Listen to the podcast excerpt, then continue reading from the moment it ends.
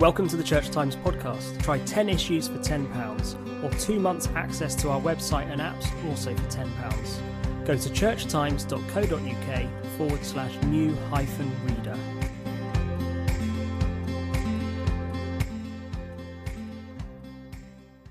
We don't have much information about Julian. We cannot even be certain that the author of the exquisite text, Revelations of Divine Love, is the 14th century Norwich anchoress called Julian, whom we know existed from other sources, because the manuscripts of her text are all much later. It probably was the same person, but we can't be sure. The Julian whom we encounter in the text, who demands that we look not at her, but at the visions directly, would approve of her near invisibility. However, a plausible account of her life can be created from evidence within the text and externally. This is that she was born in 1342, grew up to be a householder with at least one child, but lost her family to the plague. She suffered a near death illness herself in May 1373, at the crisis of which, in the liminal time just before dawn, she experienced 16 revelations. After that, for more than 30 years, she was an anchoress, a recluse who remained enclosed in, alone in a room next to the church of St. Julian in Conisford, Norwich. She dispensed advice to visitors, prayed, reflected on her potentially heretical visions, and wrote the wonderful text about her revelations, which is increasingly known and loved today. An anchorite, of which by the 15th century there were about 50 in Norwich alone, was someone who undertook to remain in a room attached to a church, living according to simple vows. The room would have a squint into the church through which she or he could participate in the Mass, and a window to the outside world so people could come to seek and obtain counsel. She might have a servant in an adjoining room and a garden. As the Ancrene Wisse, or Guide for Anchoresses, advises, she is not to go to extremes. She is to eat and sleep and dress sensibly. But she would remain in her room for the rest of her life. Many of us shiver at the thought of being locked in a cell.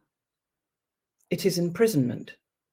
I have recently had the great privilege of meeting and being taught by three former prisoners one of whom was released only in September.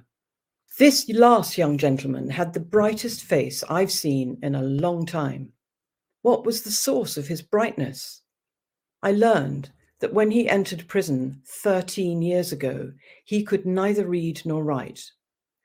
Now, not only is he literate, he is studying from an MBA. In the last couple of years, he told me, his eyes shining, he has read 260 non fiction books. He talked about using the time of incarceration for study and even, even wishing his time was a bit longer so he could finish his degree. He has become an inspirational speaker for other prisoners, something he started doing while still inside. Another former prisoner who had served 15 years of a life sentence, like Julian, had a vision in a dream which is powering him still. This dream vision was to learn and teach yoga. He discovered a place within himself that was not in prison. To go there was to make the unbearable bearable.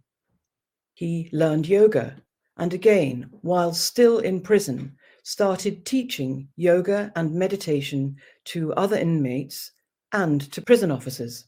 Now he continues his work, going into prisons around the country, showing often angry men how to find tranquility through meditation.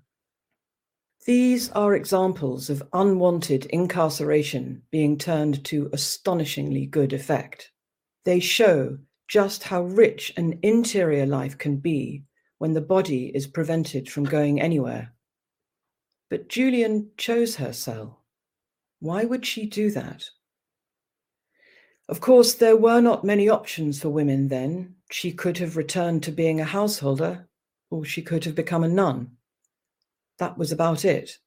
But she had had a transformative, life changing experience, and she needed a safe space within which to forge a new life out of her visions.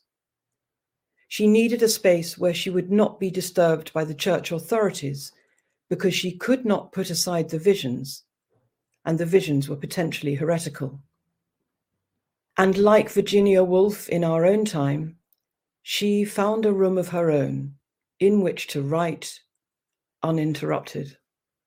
But more than anything, the choice to enter a cell alone was to put nothing between herself and God, or rather, to take away everything that might distract her from God, not unlike the prisoner needing more time inside to finish his degree. To enter the anchorite's cell was to consciously put oneself in one's own coffin. It was to die to the world. The liturgy that accompanied her entry into her cell was a funeral with all the associated rites, including anointing her body and tolling the funeral bell. In a moment, I'm going to read the passage in I, Julian, which describes her in her cell as the doorway is bricked up, as the Dies Irae is chanted, right at the end of her anchoritic funeral. As I read, put yourself in Julian's place. You are entering a time of retreat now, away from the world, away from your ordinary life with all its attendant concerns and troubles, turning now inwards to the little cell in your heart to meet God. It can be frightening if you're serious about your intent to put nothing in the way of your encounter with God. Even for a short time, to throw yourself into the arms of the living God takes courage because you are deliberately setting aside everything that creates and sustains a separate identity, purpose, reason for being in the world in order to become porous to God, to tune into God, to receive the fire of God. But as Rachel described, it is worth it.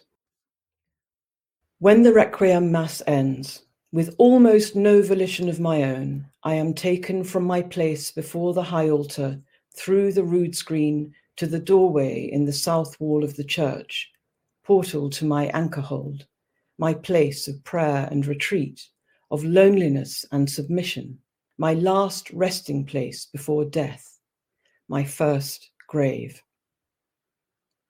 The priests who convey me stop at the doorway and release my hands and at this point, I am alone, and alone by my own deliberate choice, I step down into the room.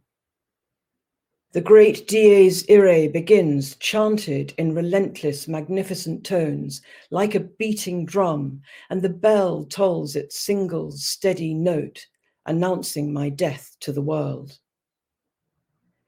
Dies Irae, Dies Illa, solvet seclum in favilla, mors stupebit et natura.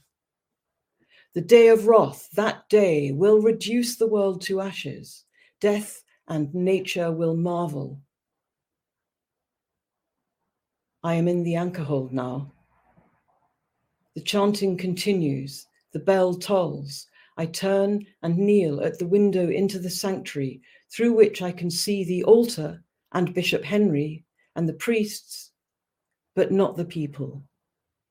Nevermore the people at prayer.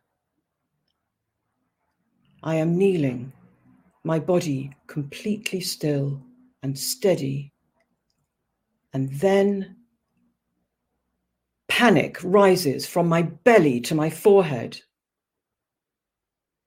But it is too late to run. The little doorway is bricked up one brick upon another, not yet sealed with mortar, that will come later, but sealing me in nevertheless. And my breath is shallow now, my heart beating fast as brick upon brick is placed. Rex tremende majestatis, qui salvandos salvus gratis, salva me, fons pietatis. King of fearsome majesty, who gladly saves those fit to be saved, save me, O fount of mercy. The last bricks are laid. The space where the door was is gone. I am buried. The cantor completes the terrible chant. Pie Jesu Domine, Dona eis requiem. Amen. Merciful Lord Jesus, grant me rest. Amen. Stillness. There is a quiet rustling of clothes and patter of feet as the people leave the church. Then the thin cry of a baby rises, piercing the silence. Is it a cry of pain or for new life or both? The cry leaves the church with the people and silence returns.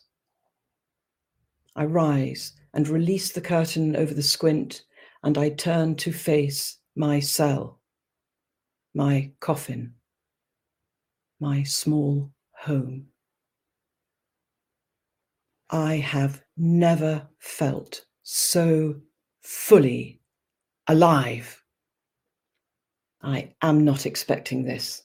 I was expecting to feel tortured by confinement at this moment as the portal is bricked up, the impervious walls pressing upon me, my breath short and shallow, and panic only just kept under control.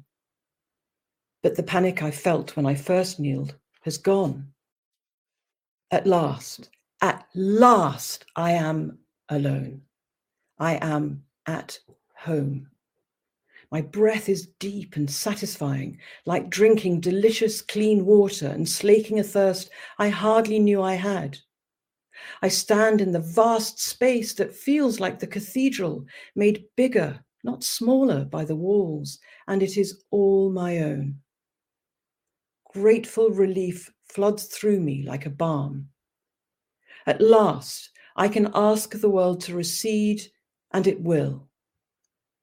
All I have to do is to close the curtain, and I will be left in peace. Donna nobis pacem. So much space, just for me. And warm. A fire has been lit in the little fireplace, life in new death. I reach with careful fingertips and touch the east wall where my altar stands beneath my crucifix, towards the dawn, towards new life, towards God. There is nothing now between me and God. No thing. I kneel and weep tears of joy and speak words of thanks for the time that is granted me here, now. Time and space and strength for the long, slow, interior journey deep into God, God deep into me. I have come home.